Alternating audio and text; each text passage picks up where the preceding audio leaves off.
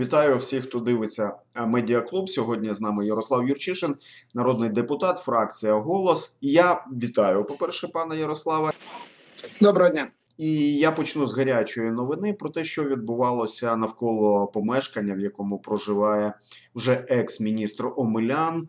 Чому ці події викликали обурення у вас?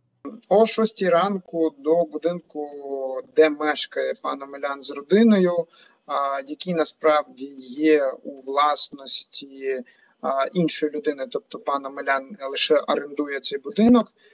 Прийшли представники державного бюро розслідувань в повній амуніції зі зброєю для обшуку.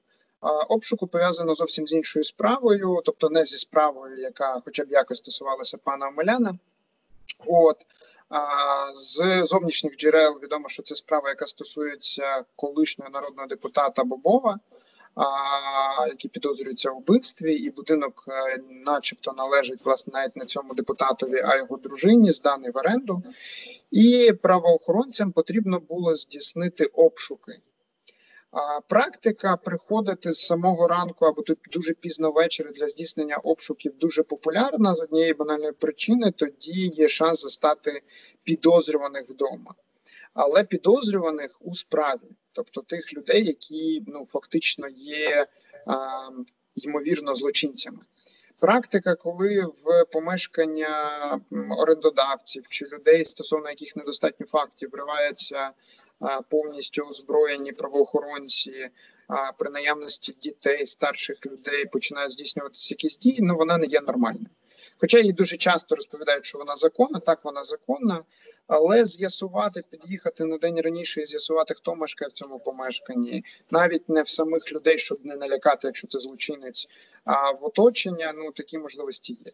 І не створювати додаткового такого таких маски шоу, які моментами дуже часто нагадують дії каральних органів часів радянського союзу, коли знаєте, для того, щоб налякати не так підозрюваних, як е, сусідів навколо, показати, ось ця людина є неблагонадійною. Та під'їжджав чорний воронок вночі, створювався шум навколо обшуку і тому подібне.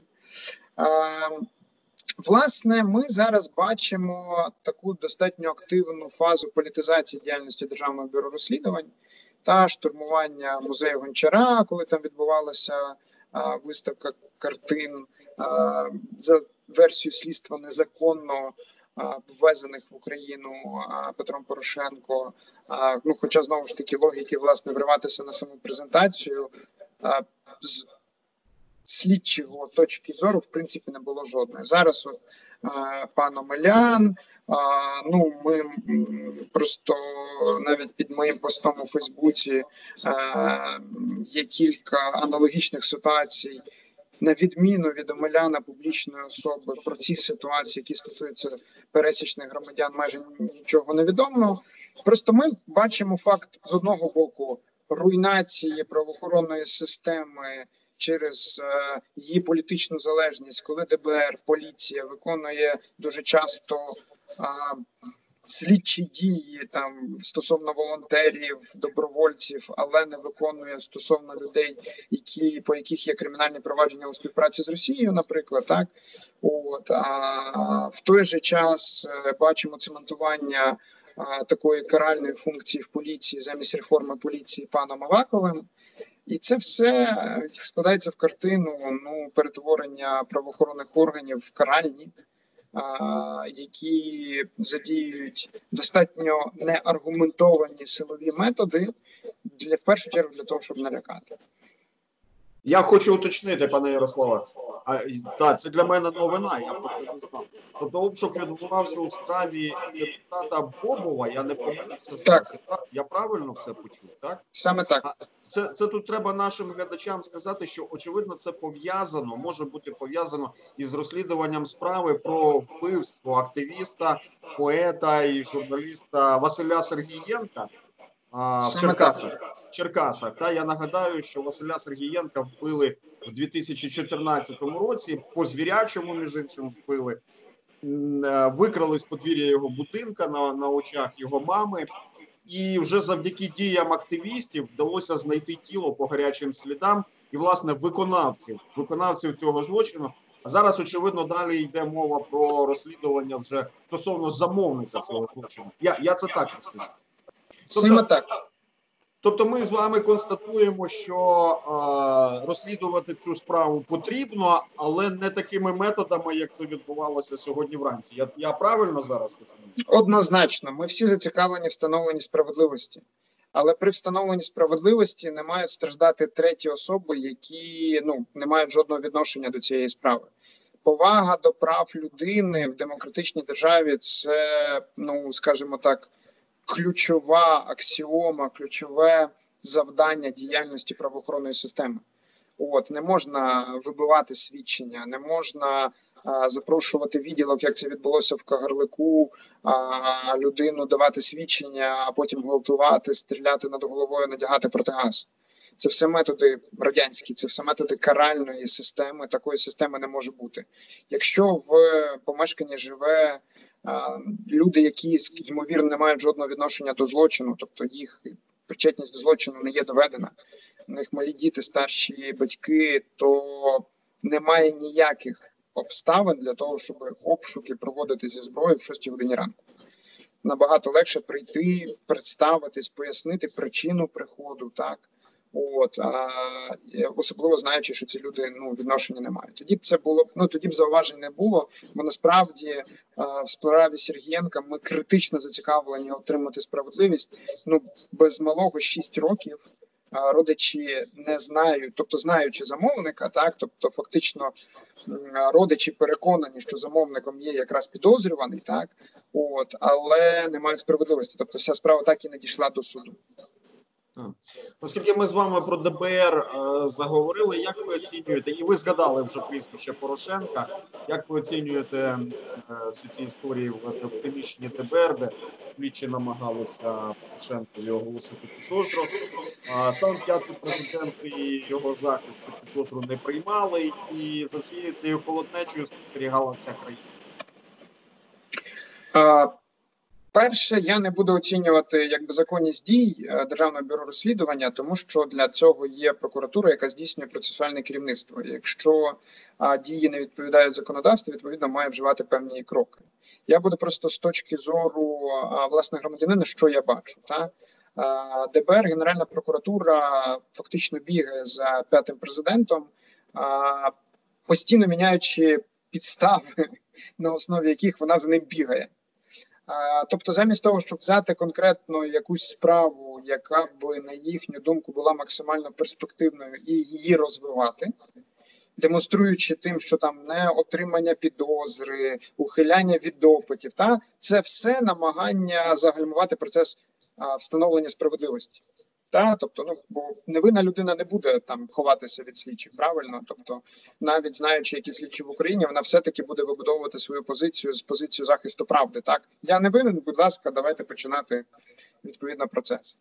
А, Але державне бюро розслідувань і генеральний е, офіс генерального прокурора фактично постійно підтверджує політизацію цього цього процесу, міняючи справи, по яких намагаються запросити Порошенка, то значить картини, то значить е, ситуація навколо. Дебальцева і Ловайська, тепер незаконні вказівки Сімочка, керівнику зовнішньої розвідки. Ну тобто постійно вони виринають якісь нові нові звинувачення. Так старі не доводяться до якоїсь логічної ситуації, а виринають нові.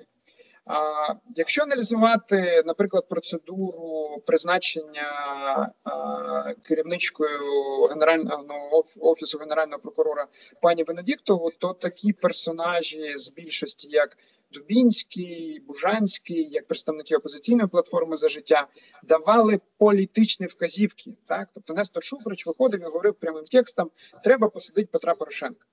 Не треба привести його до відповідальності за який злочин, а треба посадити. Добкін взагалі казав, треба повісити. Ви чули ну, це? Ні, ви чули, слава ви Богу, чули? слава Богу, не в раді. Та от бо це на, тел, це... на телеканалі ЗІК це лунало. Ну на якому ще телеканалі, як не на Медведчуківському пулі, оголошувати вендети і а, фактично нівелювати будь-яку будь-який правовий процес. Так от е, всі такі заклики вони спрямовані лише для одного підмінити правосуддя та а, помстою. І розкочегарити це бажання крові. Та тобто, в нас якби яка риторика? Януковича не посадили, та заочно заарештували, засудили, але не посадили. А винних режиму Януковича не притягли до відповідальності. Корупціонерів до відповідальності не притягають. Справедливості не існує. Отже, треба суд лінча, треба стріляти. Кого треба стріляти? Хто під руку попадеться? Ну тобто, росіяни чітко вказують, що треба стріляти представників української влади, яку можна критикувати багато за що, але яка в 2014 році змогла організувати протидію російській агресії і зупинити Росію там, де вдалося зупинити, тобто на окупованих територіях Донецька Луганська. Відповідно, політизація діяльності правоохоронних органів веде лише до одного, до них падає довіра. І якщо ми змали незначне підняття довіри до державного бюро розслідувань, до Генеральної прокуратури на початку керівництва, на початку президентства пана Зеленського. Зараз ми знову бачимо несхідний тренд. Чому тому, що власне ці всі політики вказують, кого треба посадити. Справи не доводяться до кінця, а виникають все нові і нові і нові. Виникають взагалі абсурдні справи на зразок справи Сергія Стерненка, де самозахист зараз намагаються подати як вбивство з умислу. Та, тобто на людину нападають, вона обороняючись, вбиває одного з нападників це намагається показати, що в людини був замисел, тобто вона ну якби вона сама ну за логікою слідства виглядає так, що запросила нападаючих, щоб потім їх убити. Ну тобто, тут ну, така, ну якби от такі підступи, що аж просто страшно, але Фактично, це зараз е, аргументується службою безпеки України. І сьогодні, е, в п'ятницю, 12 червня, е, в другій годині має бути суд по обранню запобіжного заходу пану Сергію Стерненко, який винен лише в тому, що не вмер. Ну тобто він себе захистив. Ми маємо справу вбивства Павла Шеремети, де обвинувачено ряд людей. Ну просто в самому суді, коли прокуратура міняє, то спочатку Ріфмайстер був пан Антоненко був замовником і організатором. Потім в процесі він стає лише виконавцем. Ну, якщо так буде йти тради... Е, е, тенденція, то скоріш за все визнаємо, що він взагалі просто там і поруч не проходив, так але людина тривалий час, це вже кілька місяців, так відбуває ув'язнення за те, що скоріш за все і не робила. Ну, принаймні, темпи слідства і не аргументованість позиції тих, хто на початку виходили на прес-конференцію. А це нагадаю, був тодішній генеральний прокурор Рябошапка, пан Аваков, міністр внутрішніх справ і президент. Так от ну вони зараз всі починають розповідати про те, що справу треба довести до кінця. Хоча починалися з того, ми знайшли вбивці. Ось ці підозрювані, скоріш за все, здійснили вбивство. Ну розумієте, наскільки падає акцент впевненості влади. А в таких справах не можна просто знаєте там схопити першого ліпшого, оголосити його козлом відпущення та і сподіватися, що суспільство, як у справі Шеремета, як у справі Гонгадзе, як у інших резонансних справах, просто якби перепрошую за термінологію, схаває та що от вам дали там якогось ефірного козла, от собі і живіть. Тому в даному випадку ми маємо ми з вами є свідками повернення політизації правоохоронної системи, в першу чергу е, Генеральної прокуратури, ДБР, поліції, і фактично перетворення їх з правоохоронних на каральні органи. Я дуже боюся ситуації, яка в нас була до 2014 року, коли громадяни боялися йти в поліцію, а вирішували самостійно справи безпеки. Чому? З двох причин: перше, після 2014 року на вулицях стало куди більше зброї. І якщо громадяни почнуть вирішувати персонально між собою за допомогою зброї, ми будемо мати, мати дуже серйозне піднесення погіршення криміногенної ситуації в країні. А а друге, ну це шлях в тоталітаризм. Тому що шлях, шлях куди уточніть, будь ласка, у тоталітаризм. тоталітаризм. Бо коли громадянин боїться держави, то це не відносини. А, Ну я вам власника і найманого працівника. Це відносини, це відносини, що людина, яку ви найняли для виконання функцій безпеки, насправді, замість того, щоб охороняти вас, та постійно вас там забирає ваші гроші, вибиває від вас там, забирає ваше майно. А випадки, коли поліція обслуговує рейдерів, ну якби це там дуже багато. Під час останньої акції проти за відставку Авакова під Верховною Радою. Один з представників малого бізнесу намагався себе спалити, аргументуючи тим, що поліція просто допомагає рейдерам рейдерам відтискати його бізнес в настільки складних ситуаціях, які я зараз після ковіду, і це не одиничні випадки, і це величезна проблема. І коли знаєте, я я думаю, що до цього додається страх, це взагалі кричущі, кричуща реакція, страх державних органів. Але ще додається розуміння безпомічності. Мені здається, от я я вам скажу на власному прикладі. Я сам кілька разів звертався і до міліції, до національної поліції в випадках, коли там були напади на мене, були напади на моє помешкання, були там неприємні ситуації з моїм автомобілем. Я постійно в результаті отримував стандартну відписку, і все. І можливо, люди розуміють, що ходи туди чи не ходи, результат буде наближеним до нульового.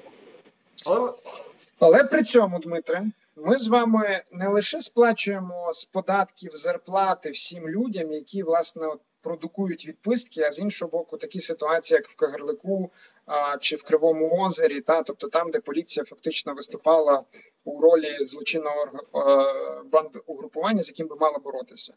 Але ми з вами а, відкладаємо частину наших податків в стабілізаційний фонд для боротьби з COVID-19, а ці кошти потім уряд 2,7 мільярдів передає на поліцію.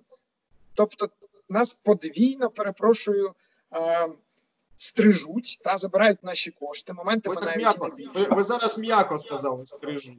Ну вони, так. вони вони говорять правдивіше і жорсткіше. Саме так, тобто, ну насправді просто використовують е, в неприродний спосіб е, українців українців для свого збагачення ті, хто мають гарантувати безпеку, при цьому що а, е, рівень а, задоволення, та тобто рівень відчуття безпеки в країні постійно понижається, і це не пов'язано. Це пов'язано не лише з діями у російсько-українській війні, так тобто це пов'язано з тим, що відбувається всередині країни. Там е, банд розбірки в броварах, е, збройні обстріли на сьомому кілометрі. Це перепрошую, не мало би бути в країні, яка вже понад шостий рік реформує свою правоохоронну систему, а, зрозумівши в 2014 році, що правоохоронна система стала на захист фактично а, узурпаторів, які намагалися продати країну а, Росії. От ну тобто, реформа на жаль суттєво забуксувала, і наше завдання в Верховній Раді, як мінімум, не дати їй відкотитися ще далі, а як максимум, через прозорий конкурс керівництва ДБР, через е, посилення підзвітності, зокрема і прокуратури, через е, звільнення міністра, який повністю провалив реформу поліції і обрання людей, які ну, наприклад, запускали реформу патрульної поліції, чи зараз працюють у сфері забезпечення прав людини правоохоронних органів, а на посаду міністра і підзвітність цього міністра. От це це завдання, які зараз голос ставить перед собою Верховній Раді, і ми активно над цим працюємо. Отже, справедливості немає, корупціонерів не саджають. А як ви вважаєте, чи не є це наслідок того, що починаючи з 2014 року, е, замість антикорупційної політики відбувалася здебільшого її імітація і створення, як ми бачимо, малоефективних антикорупційних структур? Ми втратили темп. Бо насправді чи були зроблені правильні кроки, які зараз дають е, частковий результат, так були, і я про них зараз скажу. Але ми точно втратили темп, коли можна було перезапускати системи швидше і більш ефективніше. Першу чергу ми втратили час судовою системою. Бо, якщо ви пам'ятаєте початковий етап діяльності Національного антикорупційного бюро до створення вищого антикорупційного суду то а, ми просто стали свідками, коли в судах спеціально приймалися рішення, щоб подовжити можливість а, людям, які підозрюються в корупції, уникати відповідальності. Ну там, наприклад, прийняття рішення а, про те, що справу пана Насірова, яка містить 80, 800 е, е, сторінок, та треба зачитувати повністю аж до того, що називати коми прочитувати повні скорочення, от бо суддя е, пішов на, скажімо так, пропозицію сторони захисту, що якщо не назвати повністю не не ЗАД, не закрите акціонерне товариство, а ЗАД, що це може ускладнити їм захист їхнього підопічного. Ну тобто абсурд повний, тобто створювали спеціальні перепони. Тому ми втратили час в першу чергу в тому, що не перезапустили судову систему, не поставили на чолі а, судової гілки влади людей доброчесних, професійних, які здатні виносити рішення по суддям. Наша найбільша була проблема в тому, що судей до відповідальності не притягали. Вищий антикорупційний суд, який почав працювати 5 вересня, 30 листопада, якщо я не помиляюся, прийняв перше рішення, яке якраз і стосувалося судді. І стосувалося судді а, в розрізі того, що суддя приховав статки в декларації, і відповідно він поніс відповідальність. А, цей суддя. А, Чи а, мене зараз задовільняють темпи розслідування антикорупційних справ? Ні. Чи мене чи я очікую лише обвинувачувальних вироків від Вищого антикорупційного суду також ні, тому що тут дуже залежить, а чи є достатньо аргументів, щоб довести провину. Чи е, зараз е, відбувається ефективна робота наших антикорупційних органів частково? З одного боку, ви можете просто зробити дуже простий е, тест на дієвість органу. А якщо ви маєте знайомих адвокатів, які працюють в адвокатському середовищі, з яких у вас є нормальний рівень довіри, ви можете запитати, в які органи можна занести і вирішити справу, в які ні. Так в ДБР можна занести і вирішити справу. А в поліцію легко. Прокуратура завжди. В ДБР, в Національне, тобто антикорупційне бюро, це безперспективно. Це не працює. Тобто працює тиск, працює там е, сповільнення темпів через ненадання можливості проводити експертизу. Так, це сумнозвісні правки Лозового, які зобов'язали зобов'язали проводити експертизу тільки в державних інституціях, от які посилаються на те, що вони чи то перезавантажені, чи то дають такі експертизи, що справа просто може розвалитися в суді. Тобто немає конкуренції на цьому ринку, не можна замовити в приватного експерта, щоб сказати, от державна експертиза, а ми з нею не погоджуємося, бо ось тут голос, який він не ідентифікує голос підозрюваного, насправді, от одна, друга, третя експертиза ідентифікують це правді так. І тому давайте думати, кому довіряти, чи людині залежні від держави, чи незалежні. Тобто тут є багато складових, яких складних. Що я з вами точно погоджую, що якби е, влада, яка була, тобто команда Петра Порошенка, яка була при владі з 14 по 19 рік, не намагалася а, контролювати реформи, так тобто не не проводити реформи, та а створювати такі механізми, щоб е, вплинути. Та там намагалися поставити свого директора національного антикорупційного бюро. Після скандалу не вдалося. Тоді спробуємо призначити політично залежних аудиторів. А частково вдалося, але навіть політично залежні аудитори сказали: так, чуваки, нам потрібно якось працювати з тими матеріалами. Ви нам не створили умов. Ми не можемо втрьох перевірити роботу національного антикорупційного бюро впродовж трьох останніх років. Це то не документів, то не процесів. Давайте ми якось. Ну, типу, а підписуватись просто під політичною постановою, що там справились, не справились, ми не будемо, тому що це наше ім'я, наш авторитет. От а, державне бюро розслідувань, замість того, щоб створити нормальну незалежну комісію, туди понапихали депутатів, обрали трубу. Чому? Бо насправді мав бути пан Головченко, який був фігурантам корупційної справи тиску на працівників НАЗК, щоб підробляти перевірки а, декларації. Пам'ятаєте справу викривачки пані Соломатіної? Так, тобто, ця людина пропонувалася офісом президента Порошенка на очолення ДБР. Чому? Понятно, тобто його легко контролювати. Тобто, це людина суть від суті, плоті від плоті, значить, влади. Так? Виплив труба, який ну якби мав би бути більш незалежним. Він навіть не подавався на керівника державного бюро розслідувань. Тут оп він починає зливати справи. А, ну там сумнозвісно, оці викриття трубу прорвало, де він під козирьок розказує, як він буде в інтересах Портнова за поданням Портнова щемити тих людей, які добулися до його призначення. Тобто, якщо влада хоче зробити залежно від себе правоохоронну систему. Ця правоохоронна система і судова система вдарить по ній. І це ми зараз прекрасно бачимо по Петру Порошенко. Він пожинає плоди своєї імітації діяльності. Так, тобто голосних назв про те, що ми створюємо наше ФБР, в нас буде тепер ДБР, прям як от за, за американськими стандартами, але втіхаря намагаємося через залежну комісію ставити свого керівника, який потім по тобі перший починає бити. Не можна. Правоохоронна система має бути професійна, незалежна і е, влада, інші гілки влади можуть на неї впливати лише кількома моментами: це гідне забезпечення бюджету, щоб можна було працювати, і створення законів, які дозволяють ефективно працювати. Пане Ярославе, мені здається, важлива інформація зараз пролунала. От стосовно експерименту по занесенню грошей, хабарів насправді так. В ДБР, в Національну поліцію, а в НАБУ такі експерименти не проходять. Та? Ви кажете, що в НАБУ грошей не беруть. Чи не здається вам, що а, насправді цього замало не брати хабарі? Що ця інституція створювалась для того, щоб по країні ці хабарі не носили? А,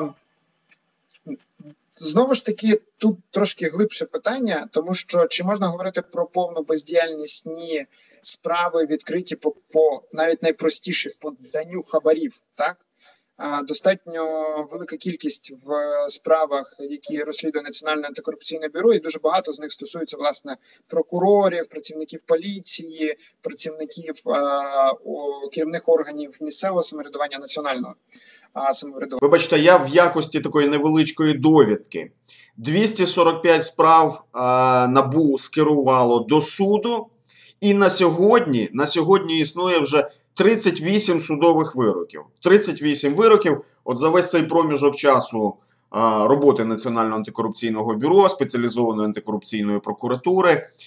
38. Якщо ви зазирнете в реєстр, в перелік цих вироків, ви побачите, що в основному там мова йде про дрібних клерків. Хоча зрозуміло, що очікування було, що почнуть і будуть справи, які стосуються так званих великих риб.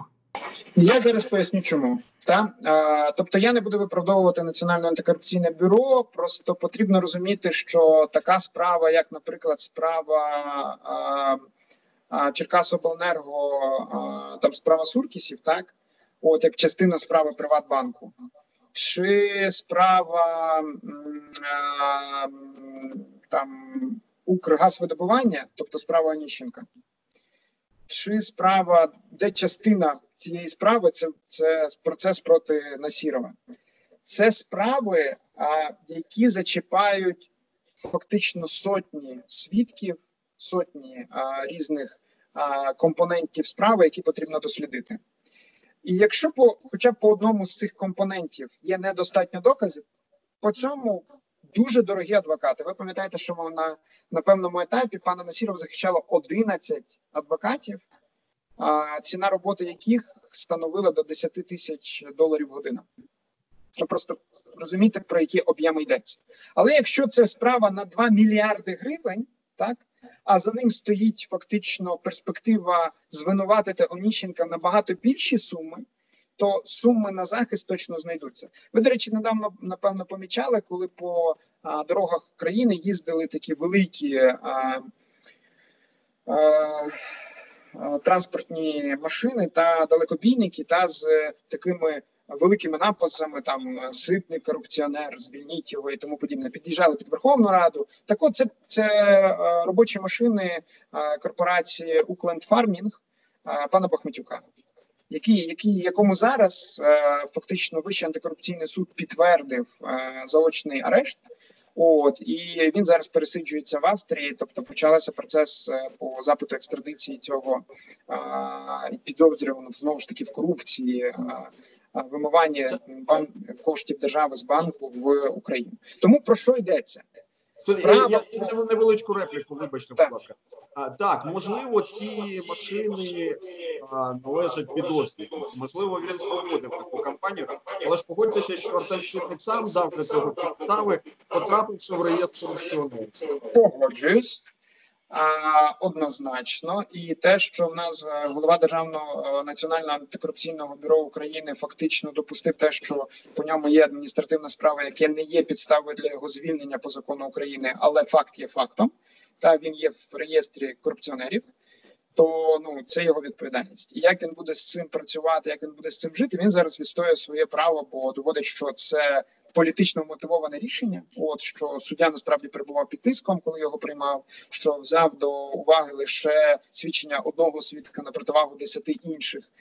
Ну там не десяти, а кількох інших про те, що Артем Ситник сам не сплатив за свій відпочинок, бо чек є від однієї людини. Ну тобто там багато компонентів. Зараз ми в це не будемо занурюватися. Я погоджуюсь, що дав підстави, і це величезна проблема, зокрема і довіри до, до антикорупційних органів. Так, тобто антикорупційні органи, знаєте, там наречена імператора поза всяким сумнівом. Тобто антикорупційні органи мали бути взагалі чисті. А якщо тільки якісь зауваження, то персонально брати на себе відповідальність, сказати колеги до моменту, поки не встановлена правда, я відходжу. Мій заступник керує. Це би було правильно, але це питання до Артема Ситника. Я повернуся до і до нас, і до нас з вами, тому що ми ж з вами хочемо вибудувати ефективну антикорупційну структуру. Е, так, але десь в деяких моментах все залежить від персонального рішення. Е, ну тобто, ми за ми з вами за Артема Ситника рішення про як поводитися в цій ситуації не приймемо. Ми можемо тільки ставити питання, але ми, з вами, але ми з вами розуміємо, що будь-який крупний підозрюваний в корупції він говорить про політичний тиск, про політичне замовлення про політичне переслідування. Будь-який політик, управлінець, коли його хапають за те, що він не мав би мати, завжди буде говорити це політика. Та мої опоненти пані борються зі мною. Я погоджуюсь, це практика правильна. Хоча не будь-які, бо є випадки, коли лише підозра, там умовно кажучи, французький міністр внутрішніх справ його підозрювали в тому, що він використав приватний літак свого друга полетіти на відпочинок, і це не задекларував. Він це казав, приклад, це приклад, вибачте, з іншого світу. Ми зараз говоримо. Так, і людина відійшла. Чому тому, щоб не кидати а, пляму а на свою партію, яку він представляє, на уряд, в якому він працює, і на структуру. Заступник став, потім нового міністра призначили, і це не не було закінченням кар'єри. Чому тому, що це був правильний крок? Та, та ця людина далі в політиці. От, але менше з тим про складні справи. А, В складних справах, де проти держави рівень представництва інтересів якої з боку прокуратури ще бажає лишати, е, ще може вдосконалюватись. Протидіють дуже якісні адвокати, не можна допускати слабинки. І тут підготовчий етап не менш важливий ніж судовий етап. Тобто кваліфікація, кваліфікація працівників і НАБУ, і САП. І, Дивіться, і ми будьмо щирими до 2014 року людей, які вміють доводити провину топ-корупціонерів в судах, у нас фактично не було. Ну, У нас немає справ по топ-корупції, та які би ми могли показати. Ось вони. Єдина справа по топ-корупції, така ну дуже звучаща, це там суддя Зварич, так. Хоча знову ж таки, а чому там дуже проста ситуація, коли він оце там засівав грошима і тому подібне. Він не ділився з тими, хто вгори. Його банально з'їла система. Так бо він вже вирішив, що він там а, вище, ну тобто сам собі а, а, боєць. А, Інша справа Павла Лазаренка, українська справа, де українські бюджетні кошти в процесі корупції в е, викрадені з бюджету і виведені в офшори. Е, Антігуа Барбадос там і тому подібне. Та от е, Сполучені Штати зловили, розслідували, але розслідування тривало в Сполучених Штатах кілька років. Сам судовий процес тривав 11 місяців. Підготовчі там 4, здається, і 7 сам самі дебати. Якщо по цьому подивитися, то навіть справа на сіро у нас поки що рухається з достатньо нормальним темпом. До кінця цього року зараз на етапі дебатів в вищому антикорупційному суді. Вищий антикорупційний суд став як можливістю, так і викликом. Чому тому, що всі справи, які розглядалися до того в інших судах, фактично змушені були починатися знову. От і тому ці всі справи по новій йдуть і зараз розглядаються. Але Але знаєте, знаєте, що цікаво, що що справа Манафорта в Сполучених Штатах розглядалася дуже а і і між іншим ви згадали про справу Лазаренка. Якщо я не помиляюсь, то гроші Лазаренка так і не повернули в Україну. Ви знаєте чому? А, Ну чесно кажучи, офіційна позиція в тому, що немає гарантії, що ці кошти будуть використані в інтересах платників податків.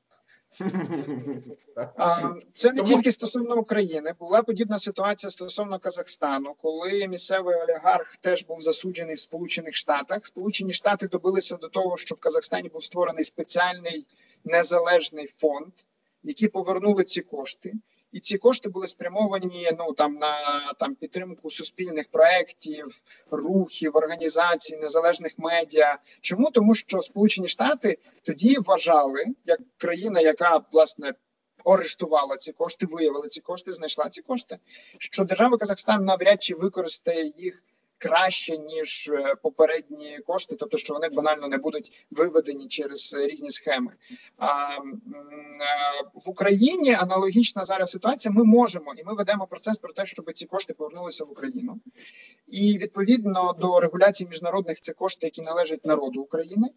Але в позиції е, американських платників податків, які оплатили роботу їхньої правоохоронної системи по виявленню цих коштів, ну є два фактори: перший, чому ці кошти ми маємо повертати в країні, де немає гарантії, що їх знову не буде викрадено.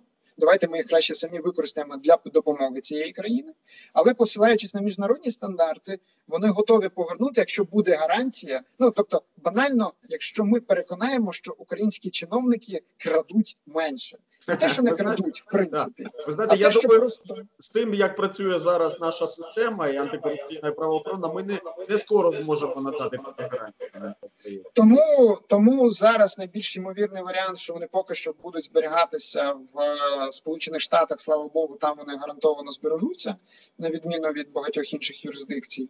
А, І в нас є можливість поборотися, ну якби як в країні, та якщо там громадянське суспільство, масові засоби масової е, е, комунікації, е, тобто ці незалежні інституції, яких важко підозрити в корупції, знайдуть механізми пояснити як можна ці кошти використати в інтересах України, повернувши їх в Україну, в принципі, цілком реально претендувати на повернення цих коштів згідно з міжнародних документів. Бо країна, з якої кошти викрадені, має пріоритет використання цих коштів. Це міжнародні стандарти, і так Франція повертала там в африканські держави кошти, які африканські диктатори перевели Францію, латиноамериканські країни отримували зі сполучених штатів. Тобто прецедентів є багато.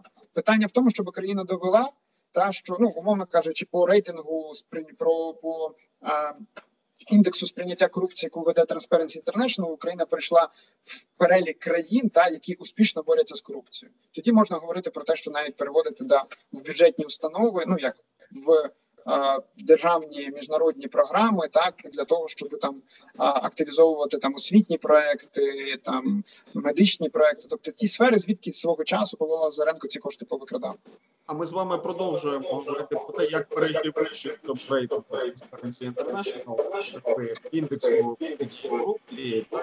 А про набу східнику ми з вами говорити, про Маркова ми з вами говорили, що пані Венедіктові, та а що для балансу баланс корупційних ми говорили, для балансу треба також поставити питання про ефективність діяльності спеціалізованої прокуратури. З Назаром більше, що вони нещодавно Колотницький прокурори САП із прокурорами із Генеральною самою пані Тобто по справі заступника генерального Ріната Кузьміна, що пам'ятаєте. Отже, отже ці структури в антикорупційній інфраструктурі, яким фазом ви бачите сам? Чи він, це теж імітація? Все залежить від групи прокурорів, яка працює над справою. Якщо подивитися групу прокурорів, яка працює в справі Мартиненка чи Насірова, то я бачу бійців, е, хлопців, які е, хлопців, дівчат, які фактично ходять під серйозним ударом.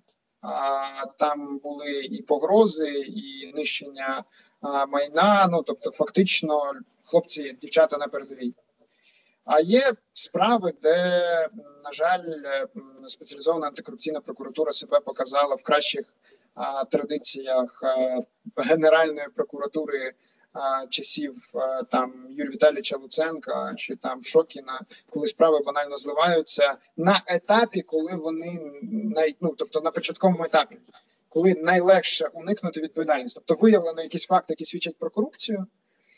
Детектив має повідомити спеціалізовану антикорупційну прокуратуру. Спеціалізована антикорупційна прокуратура за дорученням слідчого судді а, фактично дає дозвіл на подальші слідчі дії, або може просто там трошки відтермінувати початок слідчих дій, не звернувшись до слід до, до, до суду, або вернути детективам справи там на доопрацювання, бо не всі коми розставлені, не всі пояснення дані.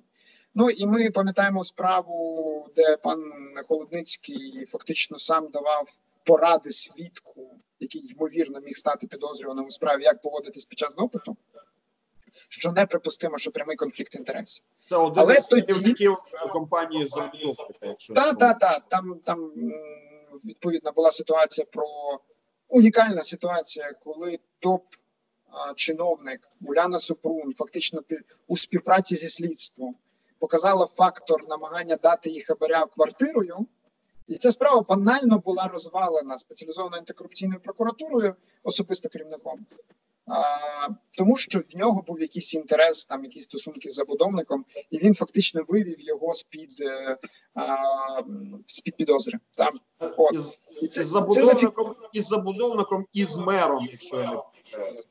Ну там, там, там зв'язка та там із мером, із е, помічниками народного депутата Ляшка. Тоді ж ну тобто, там, там така такий конгломерат був достатньо складний. Але погодьтеся, гарний такий сюжет для ем, серіалу е, в, е, в стилі італійського спорта. Правда? Навіть, за кількістю названих е, посадовців. Ну і е, на жаль, е, як в спруті, та тобто ці фігуранти, скоріш за все, там просто розстрілюються мафією як свідки, які можуть дати важливі е, свідчення. То в українських реаліях вони просто відпускаються правоохоронцями, е, яких ми з вами утримуємо на достатньо високих зарплатах. Так Тобто наша система гуманніша в даному разі. наша система Наша суттєво гуманніша. система є гуманнішою. От, у нас нема, слава Богу, фактору мафії а, дуже позитивно, але вона дуже швидко може сформуватися, бо коли держава не виконує своїх функцій, коли людині нема до кого звернутися за захистом, феномен мафії це що? Не працюють правоохоронні органи, вони корумповані, створюється паралельна система, структура, до якої ти приходиш і купляєш послугу, при тому, що можеш не за гроші. Можеш за послугу далі. Та? І так створюється така от мережа, яка фактично нівелює державу. Тобі нема Тепер- чого йти до правоохоронних органів. Тепер я згадав інший інший фільм і книгу Маріо П'юза Хрещений батько. Класика. Ну насправді класика, і зараз ми маємо таку саму систему. Єдине, що у нас на чолі цієї всієї системи стоять не мафіозо, які апріорі поза законом, а представники фінансово-промислових груп олігархи, з яких частина навіть в політиці була, так а частина просто зараз фактично вивела свої оці корупційні активи там в дуже хороші юр- юрисдикції в Європі, так от оскільки тут немає по них справ або ці справи безперспективні, і зараз намагаються відбилити себе як представників великого бізнесу. В той же час далі наживаючись по дуже багатьох моментах схем. Там схема монополії в Укравтодорі, та чи там схема під ну там.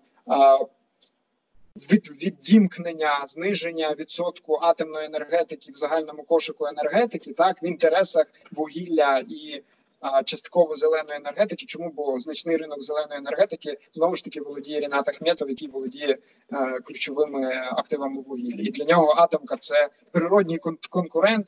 І тут ми опа, держава, ну просто так, от якось не визначає. А як ви це поясните, пане Ярославе, як ви це поясните? От у всіх на очах всі про це говорять, про схеми, про атомну енергетику, про дисбаланс, Укравтодор, ви зараз згадали, нагадайте, яка там схема. Так? І, і, наступне, і наступне питання це те, що всі бачать, всі розуміють. Це не щось приховане. Ця країна, третя говорять, не канали Ріната. Ось, а треба вдіяти. Депутати. А, ну, це, це такий величезний спрут, та якого потроху треба обрізати щупальця до того, щоб добратися до середини, і вона була вже безборонна. Так при тому, що щупальця досить активно генеру, регенеруються. Так, от і ми а, зараз мали ситуацію, коли президент Зеленський прийшов на антикорупційній риториці.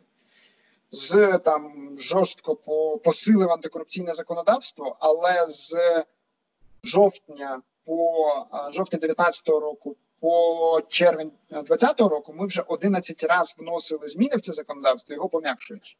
Тобто, спочатку ми там робимо там величезний крок вперед, і тут поступово, поступово, поступово відкачуємося назад. Чому тому, що а, олігархи знайшли інший механізм впливу. Тобто, якщо раніше вони фактично а, наймали політиків, тобто делегували в політику своїх людей, менеджерів і тому подібне.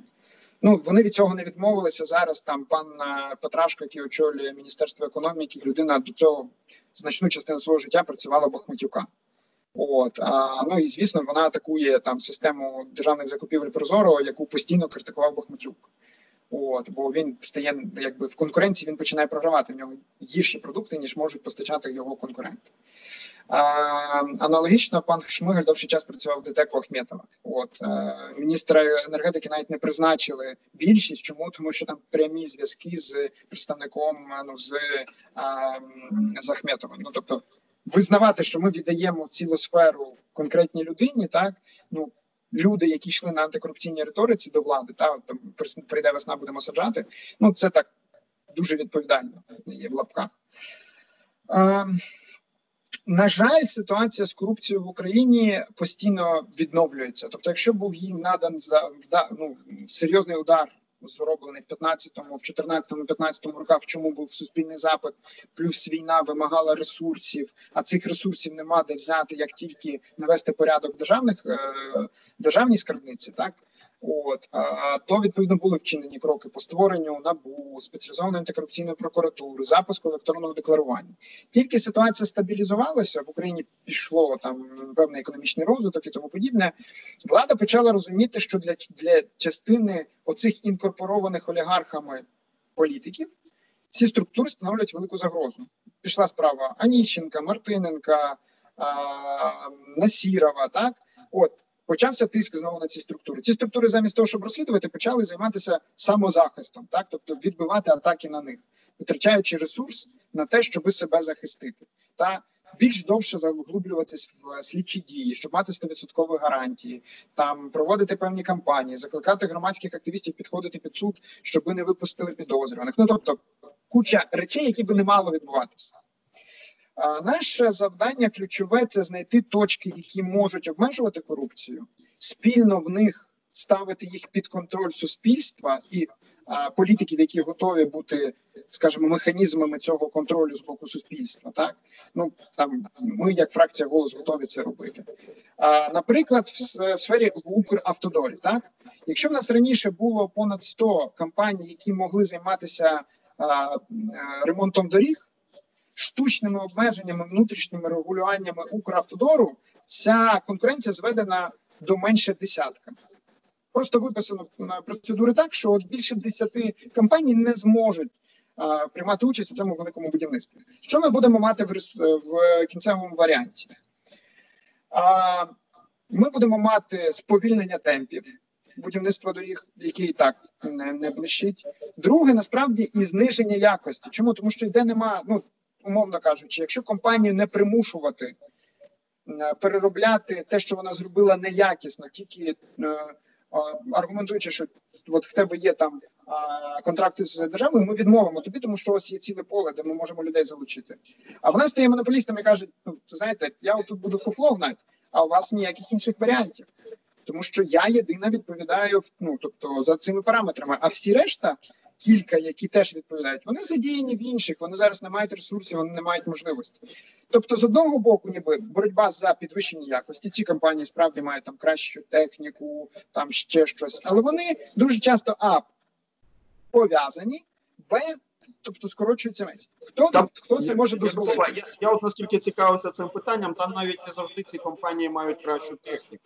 А справа в тому, що оскільки вони переділили між собою ринок, а інші вибули, то та техніка, яка є у інших, буде вже використовуватися чи орендуватися, буде використовуватися вже тими, хто допущений до до того, щоб виконувати ці підряди.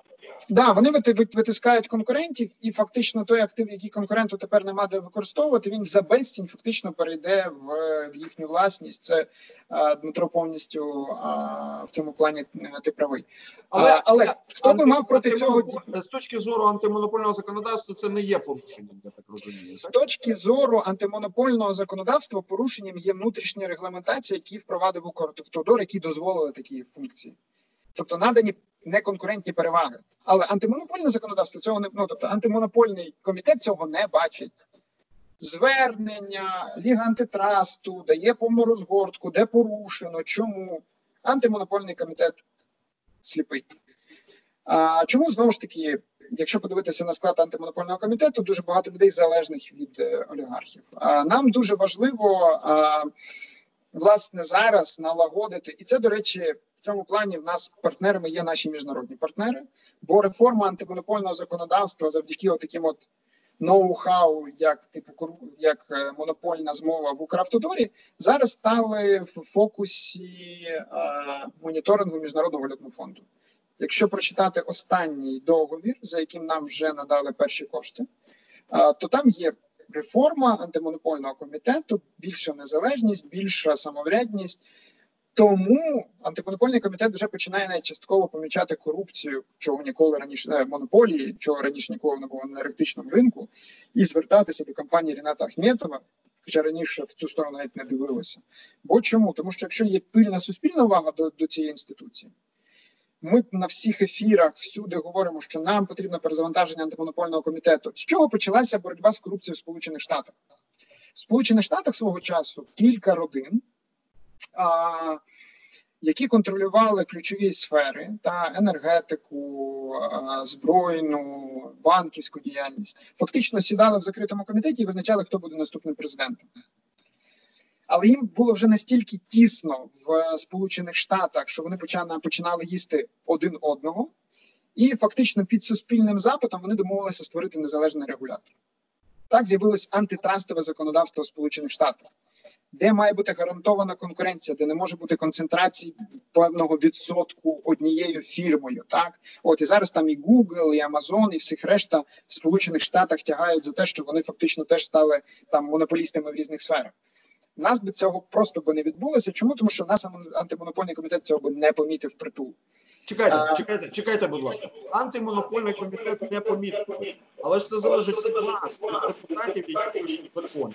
Так? Ключове слово, ключове слово в Сполучених Штатах Америки було антимонопольне законодавство. Яке написав парламент. Я член усіх фракція голос маленька, буде популярна. На там на багато речей не впливає парламент. Так? Але все ми впливаємо. Ми впливаємо на всі речі. Кожен депутат впливає на будь-яку річ. Я розумію твоє питання. Тобто, що ми робимо в законодавстві? Я по... зараз тим, що не впливаєте. Я, я Ні, все, все нормально. Просто не треба. Ну якби я би просто що би хотів сказати, та а, деколи одним голосом закон або приймається, або не приймається.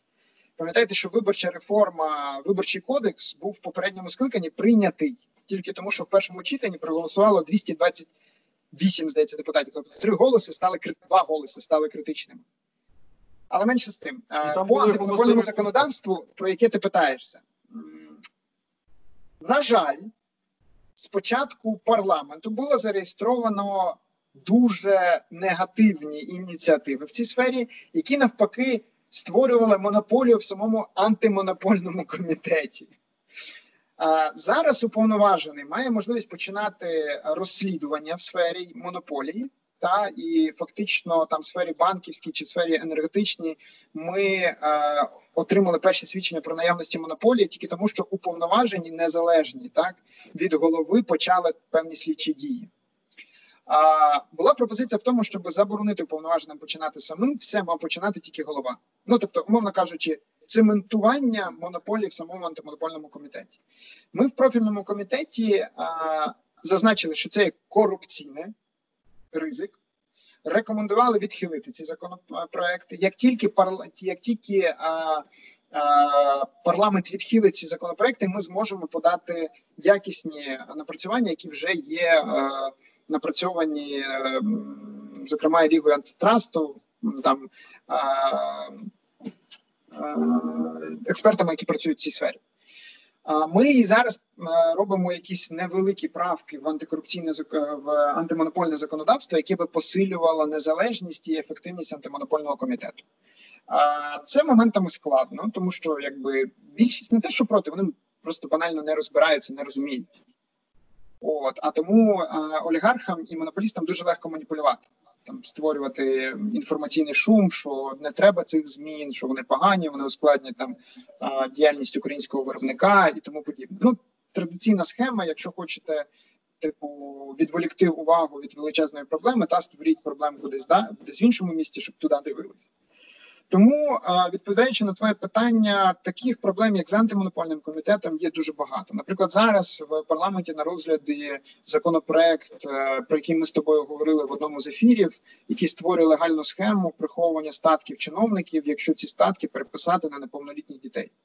Так. Тобто так і написано, що діти, які не проживають з е, декларантом, їх декларувати не обов'язково, а їхнє майно тим паче. Ну так, тобто... дивний такий дивний такий пункт. Тобто дитина живе окремо, окремо їй куплено пентхаус, все, що потрібні потрібно для нормального життя.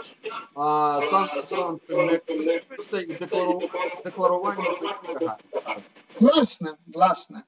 А, І а, зараз, на жаль, та профільний комітет підтримав та щоб таку схему залишити в законодавстві. Наступного тижня будемо її збивати. І тут функція це така, голосу. Це, Ярославе, це така корпоративна солідарність в парламенті? Це я б так сказав корупційна солідарність, тому що переважно за цю за такі зміни виступають опозиційна платформа за життя, тобто представники осколків режиму Януковича, які насправді ну там просто ну якби це заповідник для м, слідчих з корупцією. Там мало а, депутатів, по яких немає відкритих проваджень, так от. А, І частина слуг народу, яка, на жаль, е, зараз фактично дрейфує в сторону такого більш корупційного сприйняття держави, як годівнички, та з якої можна от витягати якісь там е, смачні е, шматки. Частина батьківщини. Частина батьківщини теж моментами. Ну там можна говорити взагалі про те, що е, сприйняття політики як виду бізнесу в Україні достатньо прибуткового виду бізнесу. Воно популярне серед політиків старої формації, незалежно від приналежності до фракції. На жаль, навіть там є там патріотичні достатньо політики, які при цьому там не проч відтяпати там смоточок землі в заповіднику і побудувати там свою а, хатинку, а потім розказувати, що на нього тиснуть там правоохоронні органи, бо це політичне переслідування. Так це і це, це йдеться про Рената Костіна. Так. Не тільки про нього. Там ну, таких схем, там дача Кернеса, там куча, ну просто море там стандартних схем. Добкін.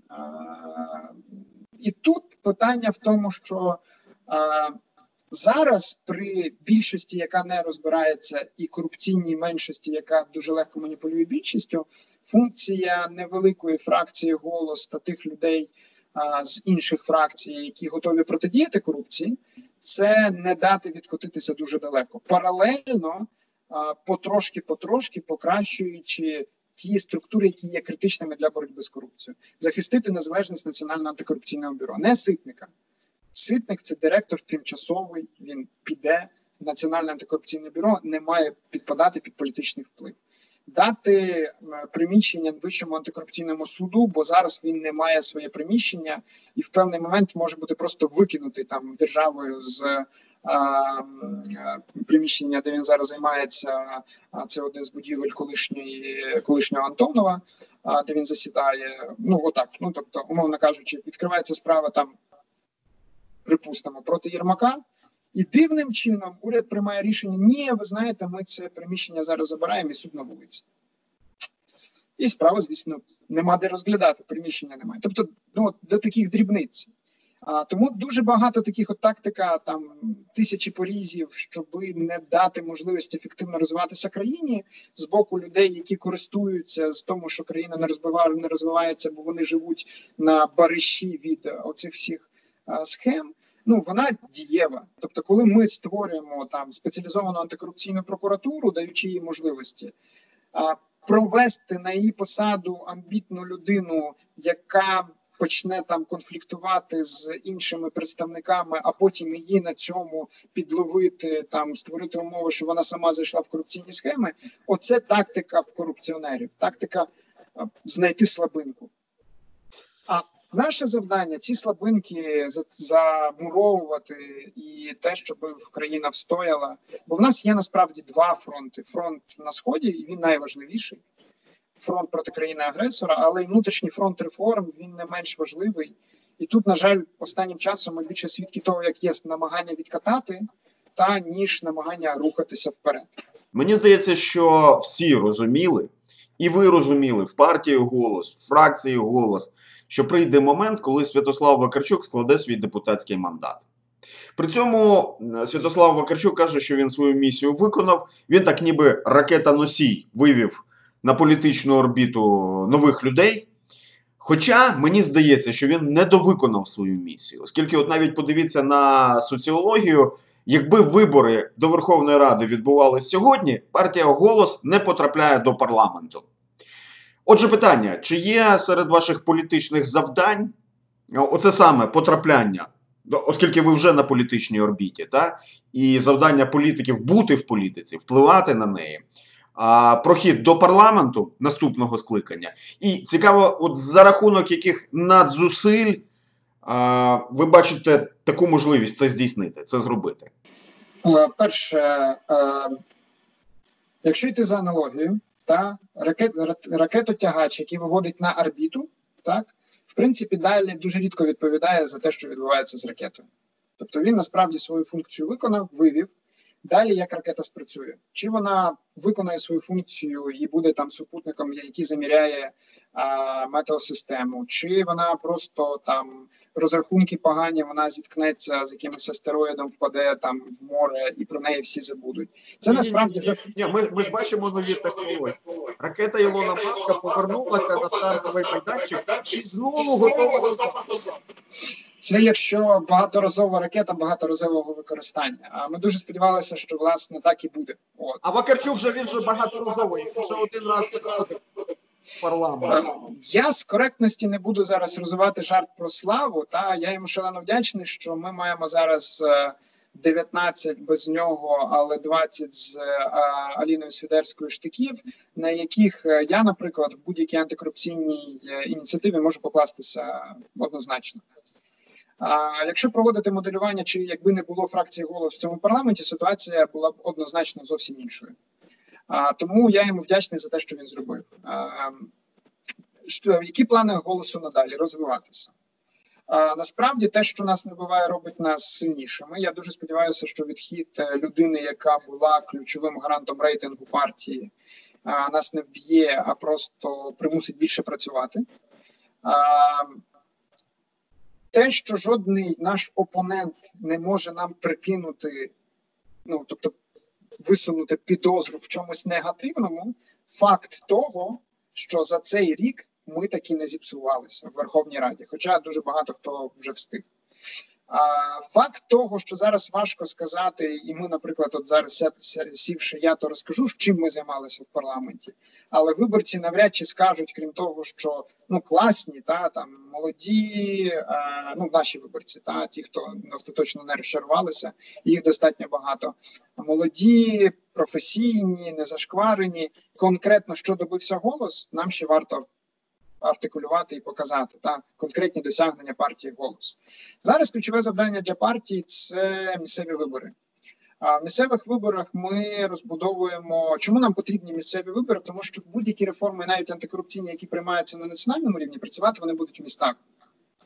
Тобто, якщо а, ми там зробили достатньо ефективну систему моніторингу діяльності місцевих органів влади але нею не користуються громадяни на місцях. Вона вона ні до чого. Тобто, як там е, Кернес, Труханов е, там користувалися бюджетом, так вони і будуть користуватися, бо ні правоохоронна система, ні громадяни не використовують ті механізми, які були прийняті на національному рівні. Тому нам треба. Ми зараз активному пошуку, і вже в багатьох регіонах є команди, які будуть йти в місцеві вибори, для того, щоб показати, що політика може бути іншою. Політика може бути не як вид бізнесу, а як вид може це пафосно звучить, але ми так сприймаємо від служіння суспільному інтересу. Тобто відстоювання суспільного інтересу, реформ, більш ефективних підходів. А, Такі люди є у Львові. Команда на чолі з Ярославом Рущишиним, в Черкасах з Віктором Євпаковим. А в Києві формується дуже сильна команда, і е,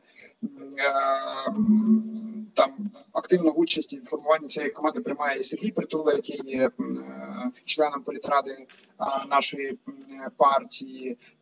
Фактично в багатьох регіонах є команди в Маріуполі, є команди в Луцьку. Ми наше зараз завдання в той момент, коли лідер, який був носієм і є носієм рейтингу, як би там не було один з найвпізнаваніших українських політиків з достатньо високим рівнем довіри. Ну, хоча за останній рік політичної діяльності і недовіри теж. А що його відхід це не є смерть для партії. Партія це команда ціннісних людей не лише в парламенті, а по всій Україні. Завдання яких відстояти суспільний інтерес, відстояти суспільний інтерес в першу чергу активної частини суспільства, підприємців, громадських активістів, тих, хто готовий поборотися за те, щоб державі вдалося пройти процес реформування. Наскільки нам це вдасться, це і буде результатом на наступних парламентських виборах. Та нам ну, позитивно те, що парламентські вибори не відбуваються зараз. Скоріш за все, голос би в цю в цей склад парламенту би тоді не потрапив. Так От, але позитив в тому, що ці вибори зараз не відбуваються. У нас є оперативний час, щоб довести нашим прихильникам, які, до речі, дуже по різному оцінюють відхід Святослава. Хтось говорить, хтось сприймає це як велику трагедію, хтось значна частина навпаки говорить, що це можливість, що ну випробовування роблять е, фактично нас більш спроможними показувати результат. Тому все в наших руках. Ми дуже вдячні нашим виборцям понад 800 тисяч, які проголосували за нас а, майже рік тому на парламентській кампанії. Ми дуже сподіваємося, що по завершенню роботи цього парламенту, коли б вона не сталася, в них не буде відчуття змарнованого голосу. Це найголовніше. А вже це вирішувати, чи будемо ми в наступному парламенті, в якому форматі, хто з нас буде в наступному парламенті, бо суть політика бути в політиці але ключове завдання політика це представляти інтереси виборців. Тому, якщо нам буде довіряти, ми там будемо. Не будуть, ну значить не справилися, і це треба буде просто визнавати. Наш позитив ще в тому, нам нема потреби триматися за крісла. От тому, що ми як прийшли з наших секторів, так ми туди і повернемося. Наше ключове завдання не втратити той авторитет, бо крім Святослава, я маю авторитет в антикорупційному середовищі, і мені важливо його не втратити. Кіра має в бізнес-середовищі, в it бізнесі. Я маю на увазі Кіру Рудик, голову нашої партії. І їй важливо цей авторитет не втратити, бо це наш єдиний справді важливий капітал. За нами не стоять олігархи, нам нема кому звітувати, крім наших виборців. Тому маємо те, що маємо. Але я, до речі, не дуже довіряю, коли чую ось цю класичну фразу Я не тримаюся за своє крісло. Або ми не тримаємося за свої крісла. Я Давиду Арахамії сказав те ж саме, коли він очолив фракцію Слуга народу і почав е, почав традиційно казати: Я не тримаюсь, якщо що. У мене питання: так а навіщо тоді ви туди прийшли? Виходить так, що е, корупціонери вони тримаються за свої крісла, вони будуть зубами триматися, вони знають, чому вони це роблять. А інші кажуть, ми не тримаємося і в разі чого будемо своєю справою займатися. Виникає якийсь неприродний дисбаланс, мені здається. Хочу подякувати. Насправді дуже дякую, що виправляєш. Е, прозвучало саме так. Ми тримаємося за можливість. Е, втілити нашу програму, під якою ми підписувалися. Це факт. Тобто, ми будемо максимально зубами руками е, використовувати всі можливості для її втілення. Чи для нас є суть перебувати у владі тільки до того моменту, поки виборці будуть бачити, що ми цю програму виконуємо? От а просто йти на компроміси з собою, тільки щоб залишитися в політиці, я не впевнений, що у нас хтось готовий. Тобто, просто триматися за крісло, щоб мати формальну причетність до влади. Напевно, про це йшлося, але дуже дякую. Спробую якось це власне цю позицію сформулювати коректніше, щоб не виглядалось. Та нам це от ваше типу, ну, те, що нам довірили владу, воно для нас нічого не значить. Ми завтра там ось власне і, і знаєш, часто часто звучить. Та ми і так успішні люди, і знайдемо собі застосування в приватному світі, наприклад. Це цією темою зробили невеличке уточнення. Ярослава, коли ви говорите про мерію Кернеса Тресанова, ви, ви не говорите, наприклад, там ключові садовий. Вони цей ряд е, використання фінансів, ну такої логіки використання фінансів. Ще раз я не почув е, кого. Ну, ну, ну, до прикладу, е, Кернес Труханов? Так, так, ну як логічний ряд Кернес Труханов, так, А вони просто не є представники там е, критичного ставлення, того, що відбувається. Тобто є у нас хороші погані, є хороші приклади і погані Дивіться, В процесі децентралізації всі мери отримали додаткові ресурси, і це правильно. Тобто їм повернули кошти, які зароблялися в містах, на можливість розвивати міста. І всі мери на, на базі цих міст насправді зацементували можливість залишитись мерами. Чому? Бо почали більше ремонтувати доріг, більше відкривати там комунальних підприємств, та? тобто мали можливість показати певні результати. Але хтось це там, умовно кажучи, як там Володя Шматько, мер е, Чорткова, чи там Юра Бова, там мер а, Тростянця на Сумщині, та робив з меншими ресурсами і з меншими корупційними навколо там складовими, так а хтось, як Труханов е, Кєрнес, насправді на цьому ще й дуже добре наживалися. Дуже часто виступаючи ще й виразниками ну, проросійських ідей та зберігаючи можливість реставрації проросійських впливів на а, півдні сході України. А, Є хороші мери на заході, є хороші мери на півночі. Так? Тобто це не залежить, не всі мери погані, не всі представники судів погані. Тобто є люди, які якісно виконують свої функції. Чому я говорю Кернес Труханов? Тому що це насправді вже можна говорити про а, такий м, певні символи негативні, так коли міцні господарники зробили систему так, що система фактично їм підтримує достатньо високий рейтинг, бо містяни бачать, що навколо території занедбані, особливо за містом, а міста розвиваються, але при цьому шалені ресурси йдуть на збагачення цих людей. От і центральна влада там Зеленський критикує мерів там за якісь пози... особисті особливі позиції, називаючи це сепаратистом, сепаратизмом. При тому не називаючи сепаратистами реально тих мерів, які свого часу підтримували проросійські настрої і ледь не фінансували їх. Тому в даному випадку так це такі навіть, негативні. навіть і навіть бігали з російськими прапорами. Що зафіксовано, і в принципі мало би бути е, елементом е, інтересу з боку служби безпеки України. От але поки що служба безпеки України більше цікавиться, як приховати статки своїх керівників та подаючи в парламент в чергове законопроекти, які дозволяють уникнути декларування керівництва служби безпеки України. От замість того, щоб боротися з м, проявами сепаратизму, які ну насправді надзвичайно небезпечні, чи замість того, щоб виконувати завдання президента і знаходити а, походження ресурсів, за яких пан Медведчук сколотив свою а, медіа імперію, так там чи фінансування окремих політичних сил, які навіть є в парламенті. Я думаю, що малась на увазі опозиційна платформа за життя, коли президент на конференції говорить, що у нас є свідчення, що кошти приходили з країни агресора, і все. Ну тобто, тому та тому це такий негативний приклад.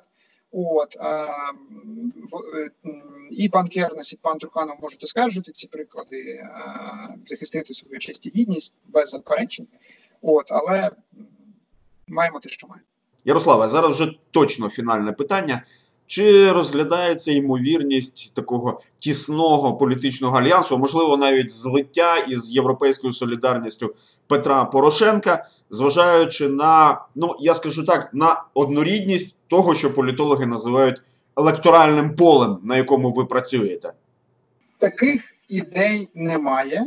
У нас дуже різний склад активу партії, і є дуже і в нас насправді різний виборець. Хоча і в плані а, національно-патріотичної свідомості і захисту інтересів України ми справді перетинаємося, і це нормально. А так як і з свого народу народу ми перетинаємося в плані новизни та неналежності до попереднього складу політики.